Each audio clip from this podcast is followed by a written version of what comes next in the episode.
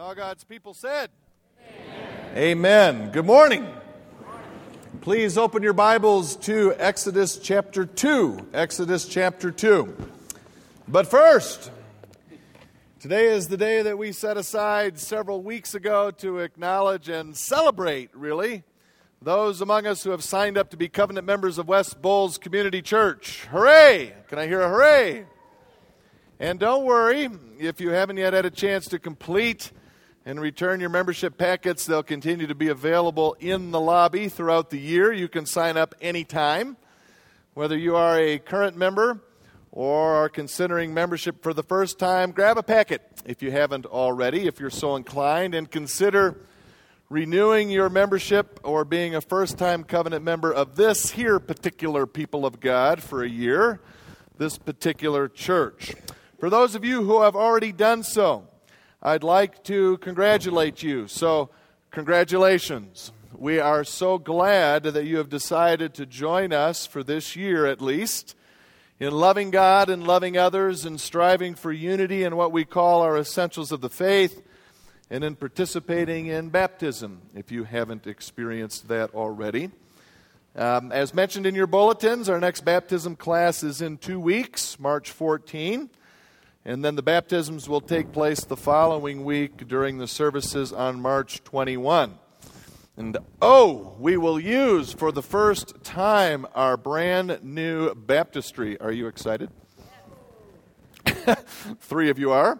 So I guess. Um, I guess that means if you're being christened, you get to christen the new baptistry. Sort of a, a, a two for one christening, ladies and gentlemen. What will we think of next, right?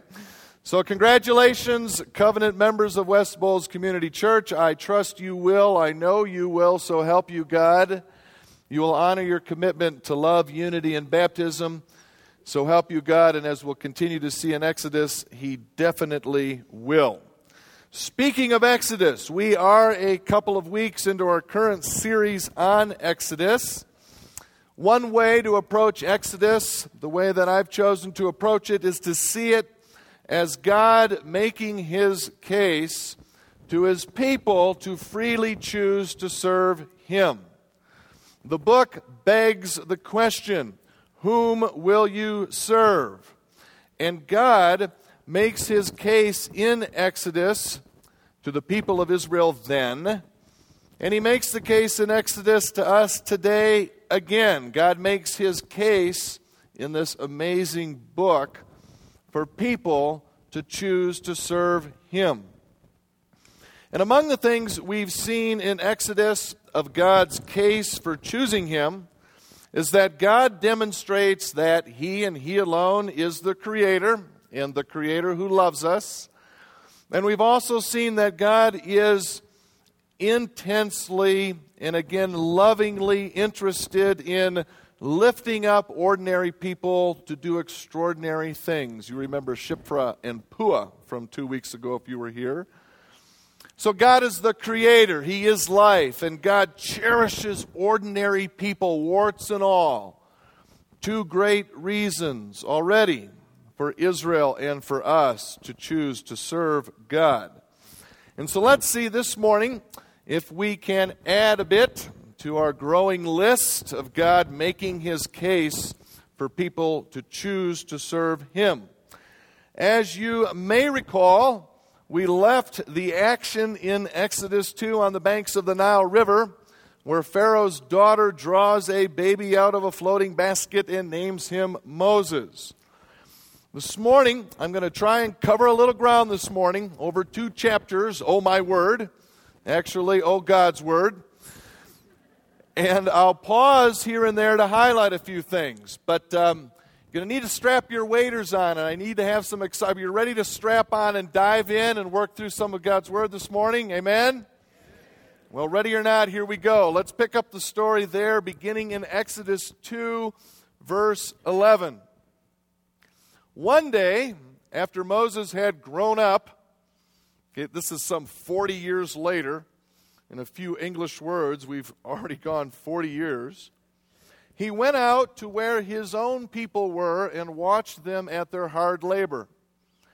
He saw an Egyptian beating a Hebrew, one of his own people. Glancing this way and that and seeing no one, he killed the Egyptian and hid him in the sand. The next day he went out and saw two Hebrews fighting. He asked the one in the wrong, Why are you hitting your fellow Hebrew? The man said, Who made you ruler and judge over us? This question, no doubt, foreshadowing a deep concern Moses has in front of the burning bush, as we'll see in a minute. Who made you ruler and judge over us? Are you thinking of killing me as you killed the Egyptian? Then Moses was afraid and thought, What I did must have become known. When Pharaoh heard of this, he tried to kill Moses, but Moses fled from Pharaoh and went to live in Midian, where he sat down by a well. Now, a priest of Midian had seven daughters, and they came to draw water and fill the troughs to water their father's flock. Some shepherds came along and drove them away. But Moses got up and came to their rescue and watered their flock. When the girls returned to Reuel, their father, he asked them, Why have you returned so early today? They answered, An Egyptian rescued us from the shepherds. He even drew water for us and watered the flock. Where is he? He asked his daughters. Why did you leave him? Invite him to have something to eat. That's that Near Eastern, Middle Eastern, Eastern hospitality. I'm sure the father was mortified that his daughters didn't think to invite Moses for some food and some hospitality. Verse 21 Moses agreed to stay with the man who gave his daughter Zipporah.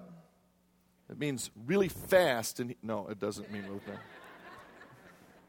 Sorry.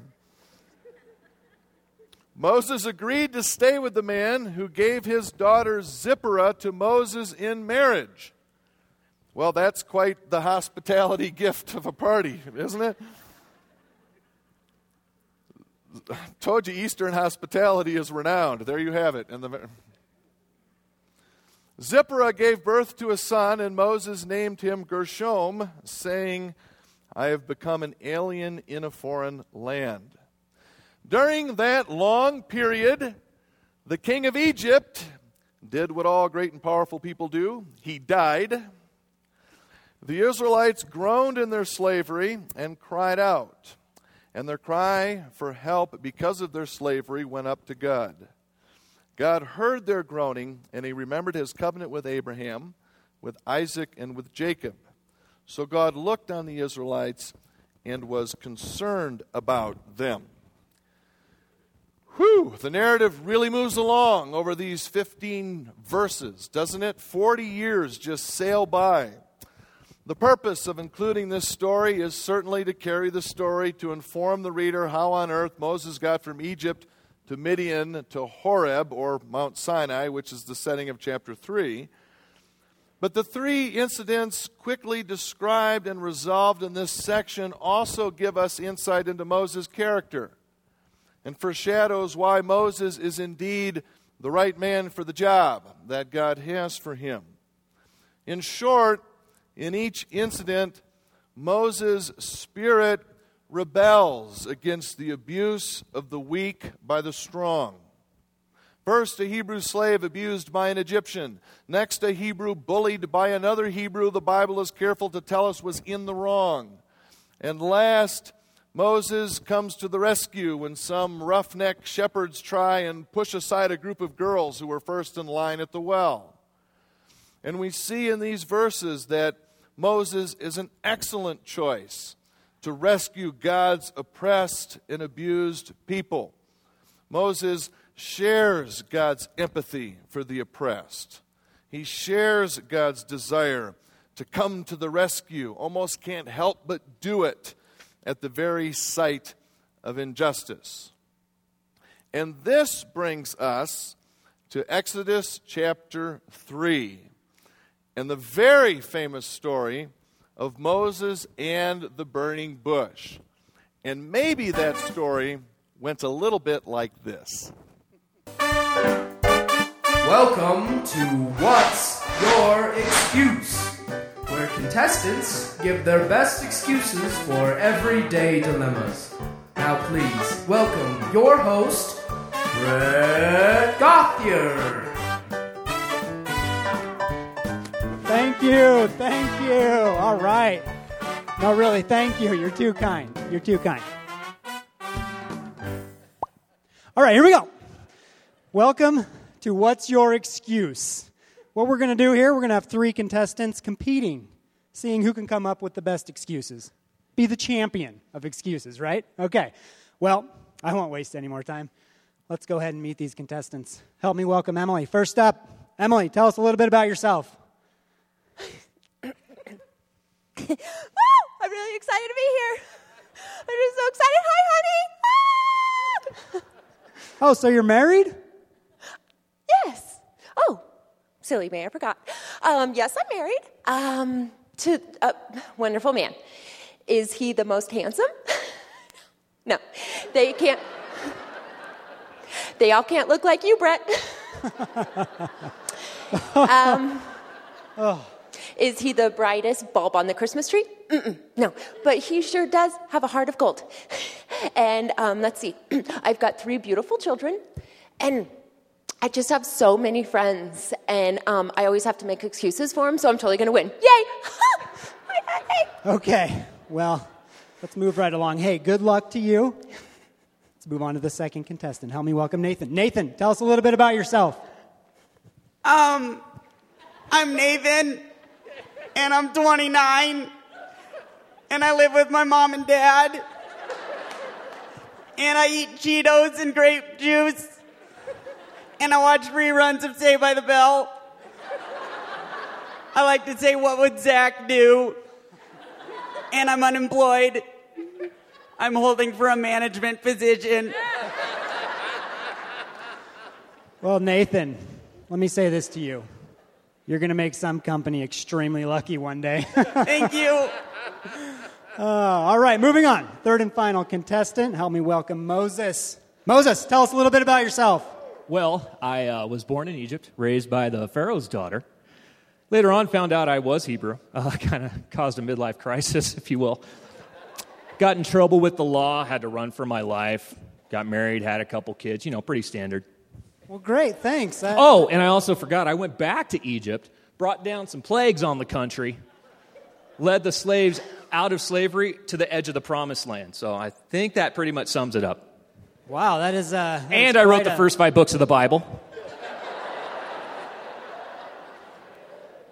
Can we move on? Okay. And I did that whole Ten Commandments thing. Okay, Moses.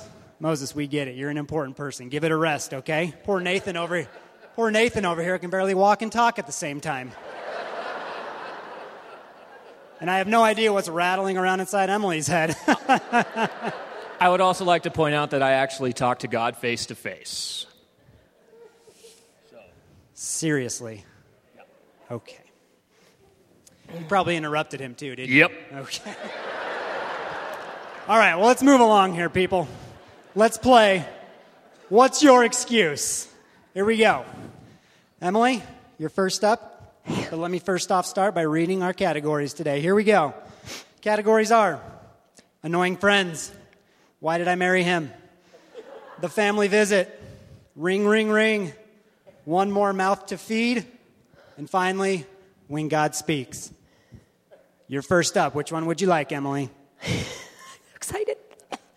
Um, well, I really do love talking on the phone, so let's go with ring, ring, ring. All right, here it is. Ring, ring, ring. Hello, who's there? I got you. Okay. Can we play the game? Here we go. Here's the scenario, Emily. The phone rings. You answer it. On the other end is a solicitor asking you if you would like to save some insurance, save some money on insurance. What do you say? A, I'm sorry my mommy isn't home right now. B, I'm on the no call list, moron. C, quit calling me at home, Mr. Burns. I said no. Or D, shh, I think they're home. When they ask who, tell them it's the people who live here. Then hang up abruptly. Which one do you want? Those are all really good excuses. They really are. But you know what? I'm going to have to go with A. I'm sorry, my mommy is at home right now. Okay, that is a great answer. That's going to score you 40 out of 100 points. Great job. Let's give a hand to Emily. Great job, Emily. All right. It wasn't the best answer, though. The best answer was B. That would have scored you 100 points, but you're off to a good start. So let's move on to our next contestant. Nathan, you're up. Which one do you like? Um, the family visit. You ready? The family visit. Here's the scenario. Your mother mentions to you that your great Aunt Eleanor would like to come visit you for a week. What do you say? A. Great idea, Mom. Unfortunately, I'm allergic to mothballs. B. I'd love to, but my fish is deathly afraid of strangers. C. Aunt Eleanor? Is she still alive? D. I'm sorry, did you say something? Are you saying, is Aunt Eleanor here? She's my favorite. One time she told me I wouldn't get so many nosebleeds if I just keep my fingers out of there. And then another time we were playing hide and seek, and she said, Nathan, you go hide, and I'll count. And then after two hours, I realized she wasn't counting. And I said, You're supposed to count. And she turned up the volume on the TV, and it was funny. Nathan, I can tell this is painful. Let me take you out of your misery. That has nothing to do with it. I don't think you understand. I had no idea you really have an Aunt Eleanor. This is a game show, it's part of the game. So she's not here? Nathan, she's not here. And forget it. We're moving on. You're done. Okay? You're a jerk. On to our third contestant. Moses, you're up. Which one would you like? Well, uh, since I've actually had a one on one confab with the big man himself, I'm going to pick When God Speaks. You really don't ever give it a rest, do you? Nope. Okay. Well, here we go. Here's your scenario God appears to you in a burning bush to ask you to lead his people to Egypt. What do you say? A. Who am I to lead the people of Israel out of Egypt? B. What if they won't believe me or listen to me? C. I'm not very good with words. I get tongue tied. Or D. Look out, there's a lion behind you. When God looks, run the other way. Last but not least, E.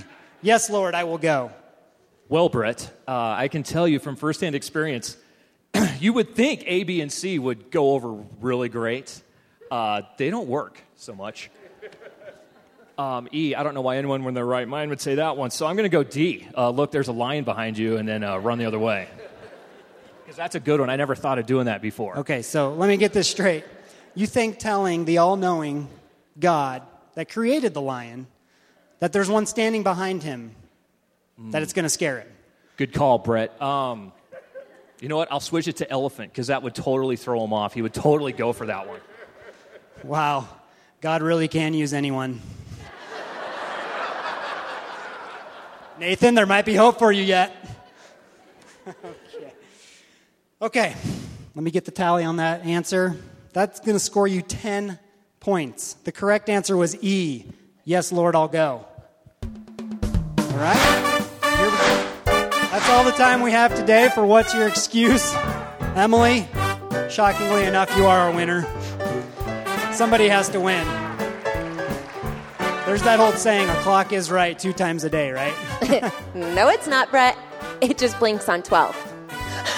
Okay, here we go. Well, hey, thank you so much for being here on What's Your Excuse? Remember what we always say if you're not making excuses, you're not trying hard enough. Thank you.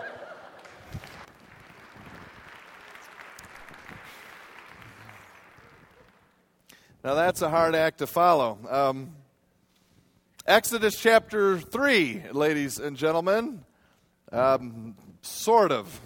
One version of it, anyway. Maybe we should. Uh, maybe we should read the Bible's telling of the story too, just in case.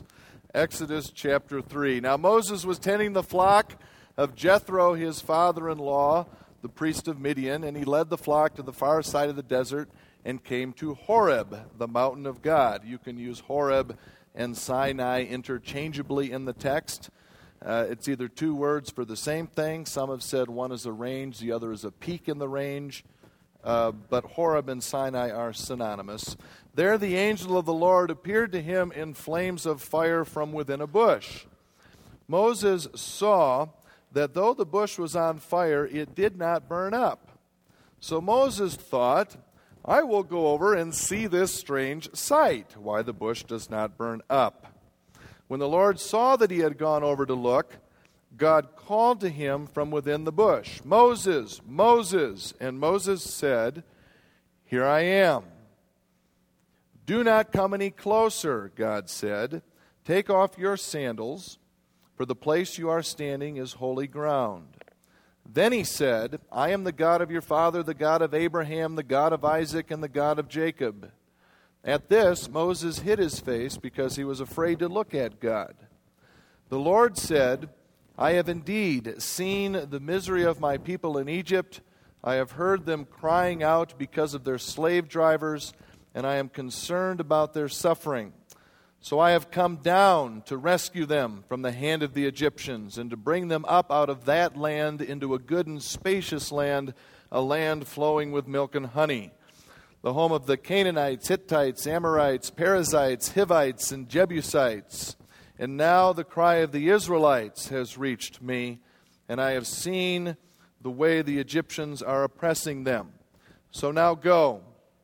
I am sending you to Pharaoh to bring my people, the Israelites, out of Egypt. But Moses said to God, Who am I that I should go to Pharaoh and bring the Israelites out of Egypt? In verse 11, here I am suddenly becomes, Who am I? It's uh, very clever of the, of the author, Moses, to have and record him saying back to back, Here I am, and the next, Who am I? An attitude shift in Moses seems evident. Moses is quiet during God's opening statement, if you will. And he doesn't speak up until a certain comment in particular that God makes gets a rise out of him. Allow me to paraphrase this opening part of God's conversation with Moses. The discussion goes something like this God says, I have heard my people crying because of their slave drivers.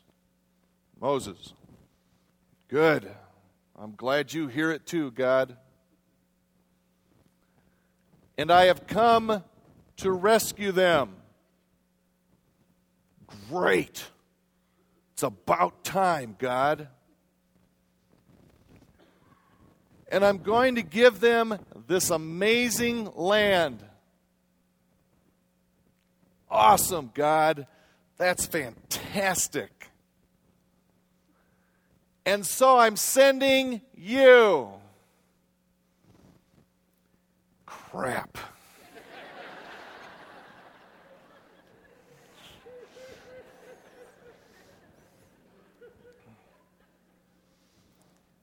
Can we relate?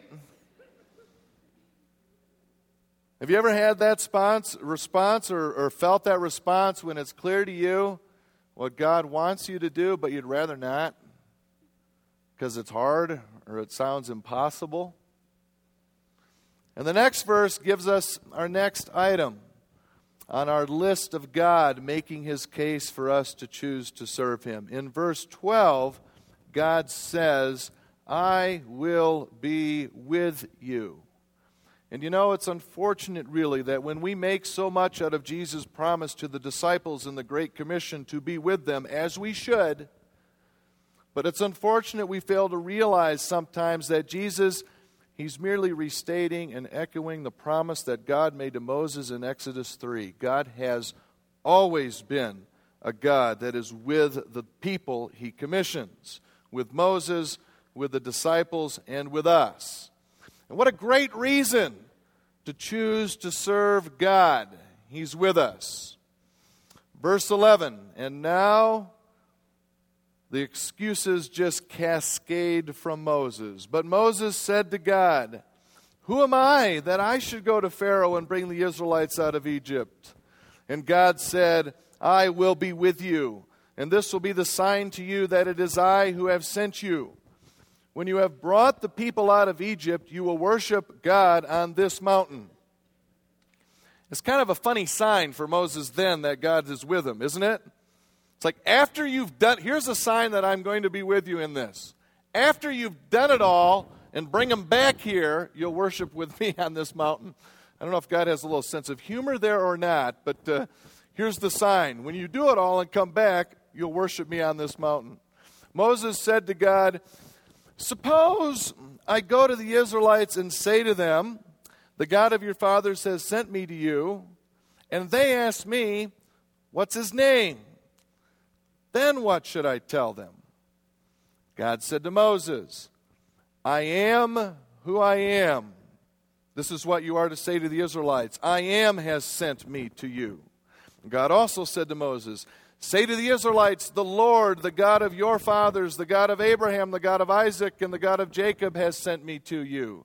This is my name forever, the name by which I am to be remembered from generation to generation.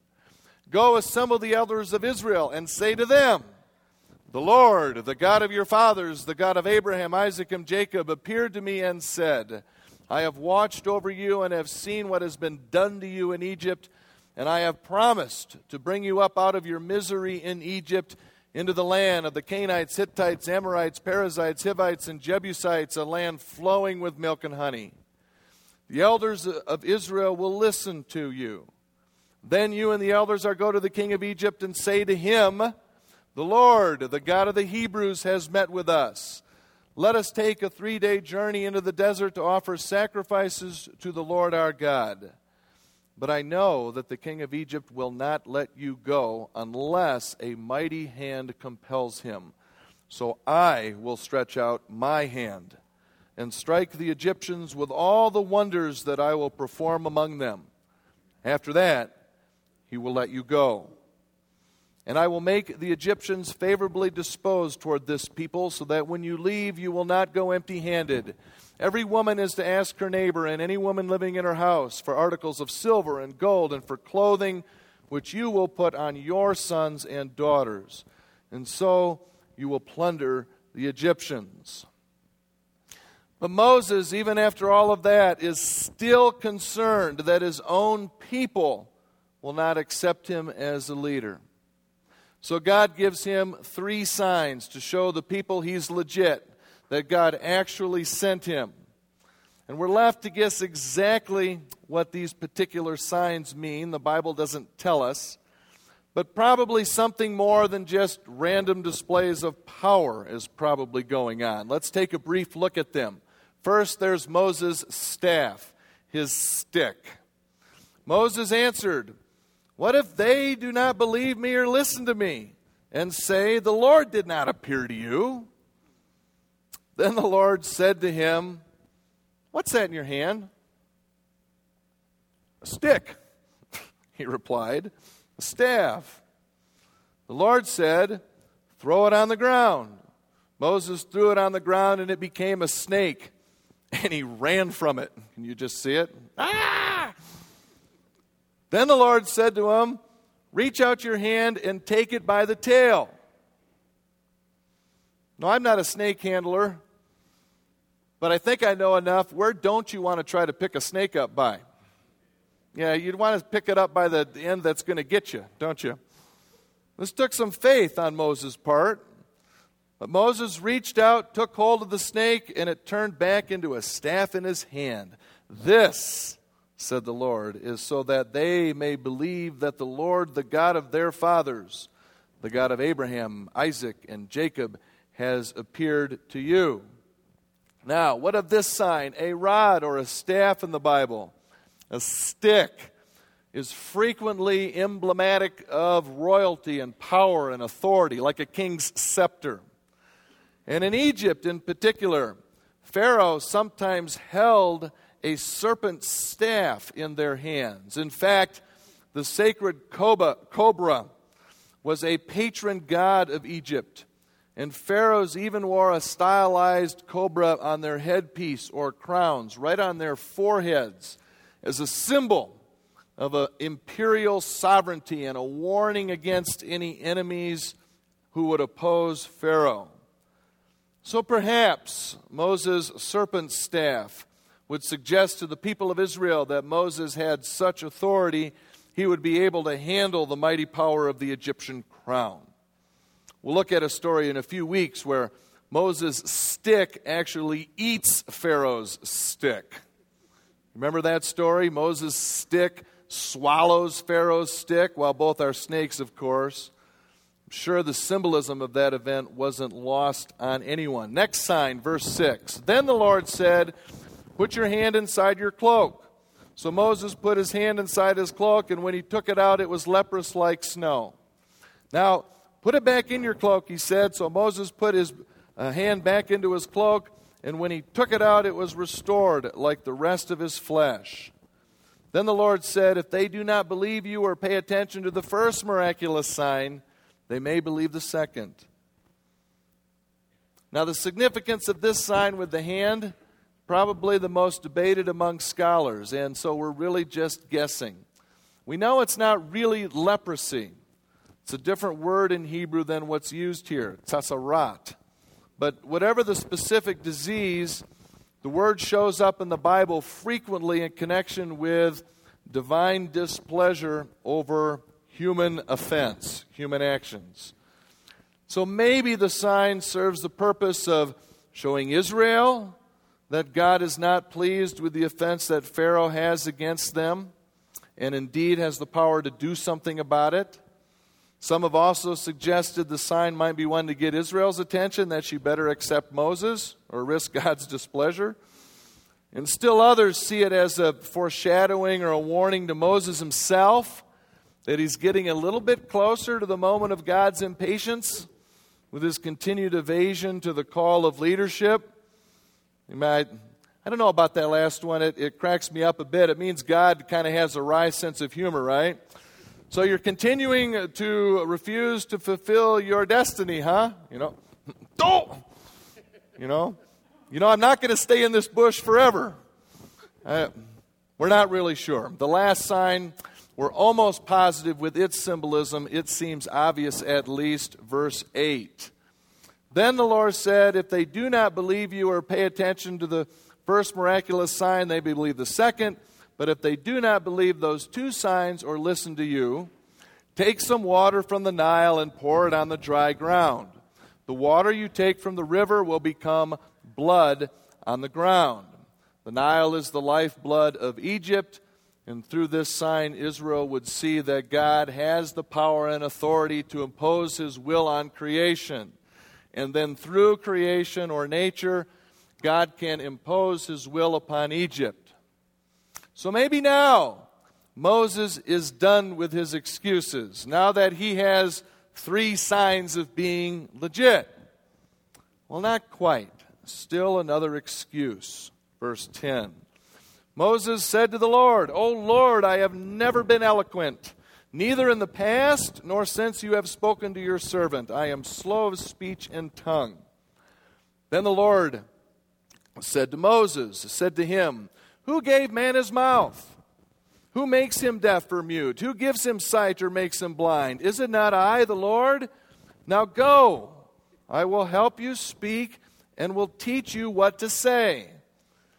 Now you'd think that Moses would take the hint from maybe a slight change in God's tone in verse 11. I mean, God starts asking a series of rhetorical questions you know, questions that speak for themselves and really aren't meant to be answered. And then God simply says, Now go, I'll help you.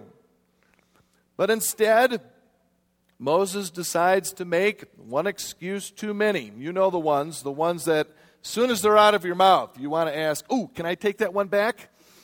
So Moses says in verse 13, Oh Lord, please send someone else to do it.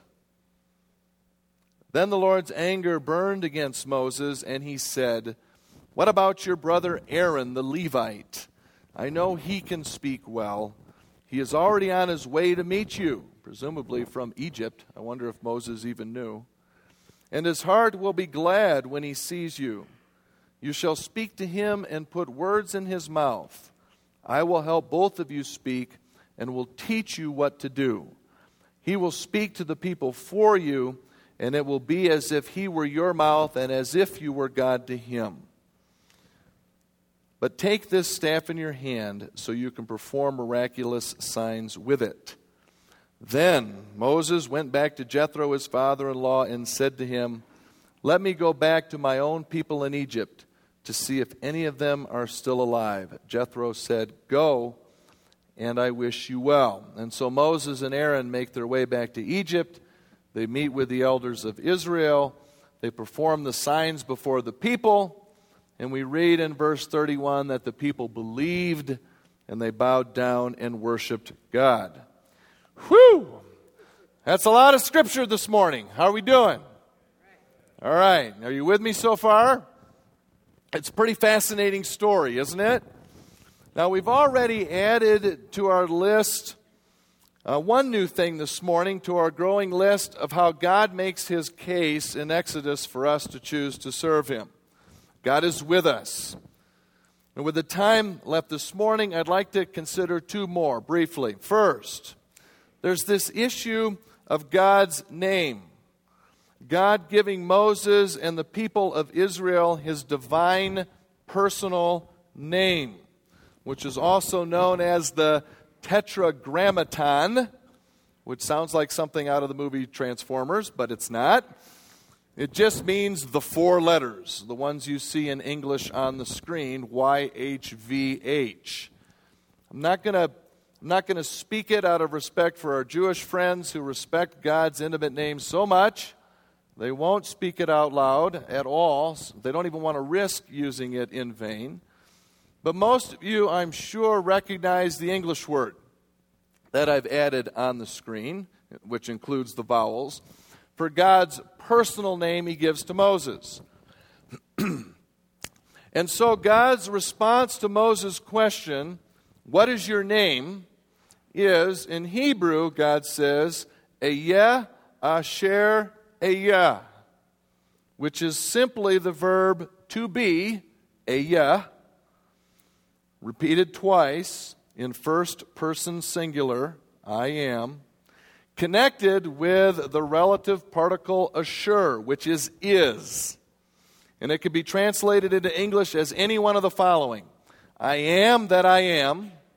I am who I am, I will be what I will be, or I am who I will be. And there are a few more possibilities like that, but you get the idea. The personal name of God, using those four big English letters that we just discussed, that's simply the third person form of the verb to be. He is, rather than I am. If naming God or calling his name, you wouldn't call him I am because it would seem like you're talking about yourself. You would name God by saying he is, third person. Lots of grammar this morning, isn't it delightful? Look at you English majors out there in the room just glowing, right? Okay, incidentally, you now understand a little bit more the weight of Jesus in the New Testament throwing around all of those I am statements and attaching to I am symbols and things reserved for God. No wonder the Sadducees cried blasphemy. Problem they had is it's not blasphemy to claim you're God if you really are. That's a different sermon. Here's the point of God's name in Exodus, or one point I think is a main one in context this morning. And it leads to another item on the list of God making his case for us to choose to serve him. The fact that God's name is the verb of being, he just is, I think speaks to the fact that God is faithful. The translations of his name being, I am who I am, I am who I will be, I will be what I will be, all speak to God's faithfulness. He's not going anywhere. He's not going to change his mind. He is not, unlike all of those Egyptians' gods, God is not arbitrary or fickle or wishy washy. Israel didn't have to worry about where God is or where he stands, and neither do we. Because who our God is, God is a God who relentlessly has our back. God Himself is our wingman, and He's not going anywhere. I mean, immediately after God promises Moses, I will be with you, God gives Moses his name. I am who I am, and I am who I will be. In other words, Moses, you have nothing to fear because I got your back, Moses. Maybe that's what angers or frustrates God a bit when, when Moses doesn't seem to appreciate fully what it means to have God Almighty as a wingman. All right, take Aaron as a wingman you can see and touch as a reminder that I myself am indeed your wingman. Maybe God is even thinking, I, I can't wait until Jesus is born and I myself will be the wingman my people can see and touch. God is faithful. He's got our back no matter what. What a great reason to choose to serve Him. Last, the story of the burning bush is, of course, inundated with Moses' excuses. They dominate the narrative together with God's responses. And while we feel, perhaps, when we read it, oh, come on, Moses, and while we had some fun with Moses' excuses in the form of a game show, there's something beautiful here revealed about our God. And it's another reason to choose to serve Him. God listens to us, it makes a difference to Him what we have to say. He's patient with us. I suppose I could have brought a message this morning that went more like this Hey, what's your problem? What's your excuse? The God of the universe is our wingman. Hello? What are you waiting for? Are you just lazy? What's your problem? What's your excuse? Truth is, you have no excuse. You are without excuse. You are excuseless. What's your excuse? Get off your butts. Let's go. And while there may be an element of that lesson, I suppose, in this story, God does finally say, Enough, Moses, it's time to act. I think there's more foundationally and intentionally a much gentler picture of our God here. Not so much, what's your excuse? What's your problem, ingrates? But more like, hey, what's holding you back? Let's let's talk. What are you struggling with? Pull up a bush and tell me all about it. I'd love to help you. Just say the word, and I will. The Almighty God of the universe has the patience and the love and the empathy to sit in a fire, in a bush, and believe me, in the middle of a nowhere desert, and to just listen for as long as it takes.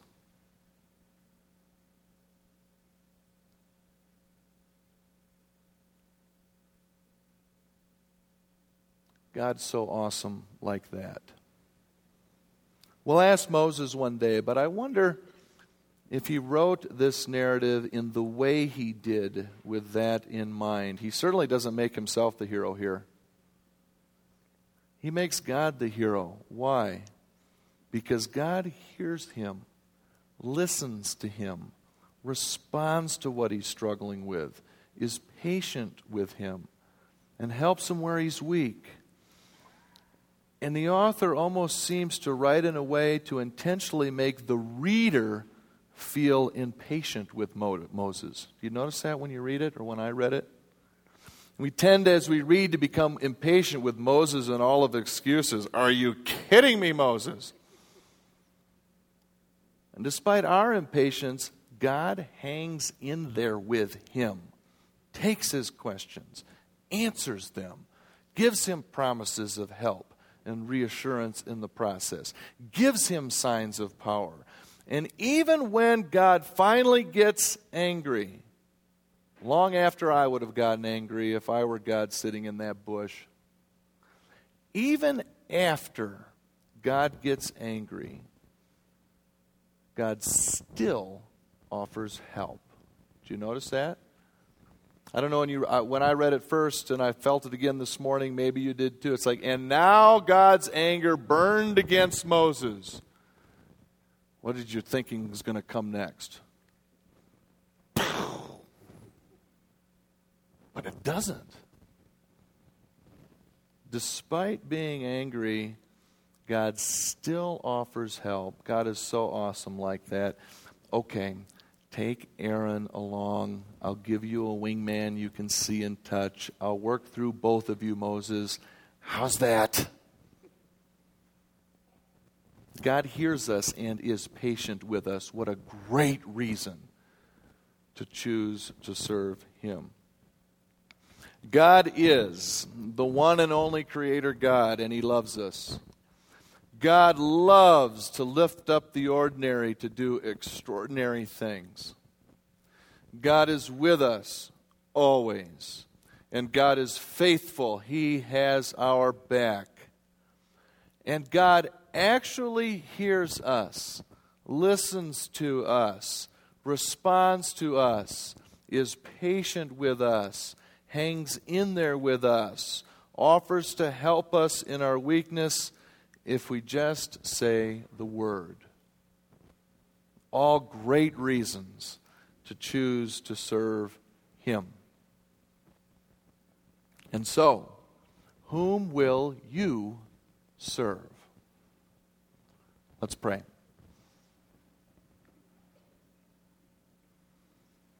Father in heaven, we thank you for the Bible and we thank you for this book in it. And we thank you that in Exodus, Father, you took the time, not only with Moses at a burning bush, but you took the time in this amazing time of liberating Israel to reveal to Israel and now to us who it is we're being asked to choose to serve. And oh, Father, you are just remarkable.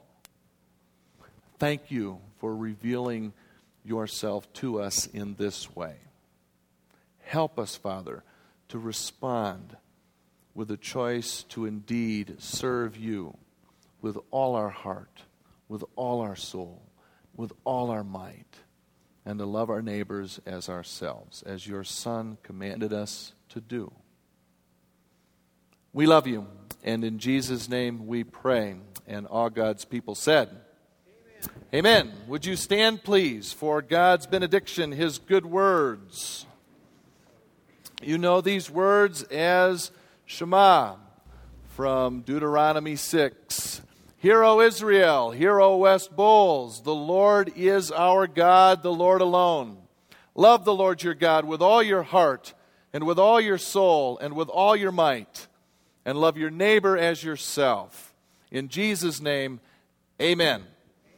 Go in peace. We'll see you next week. God bless you all.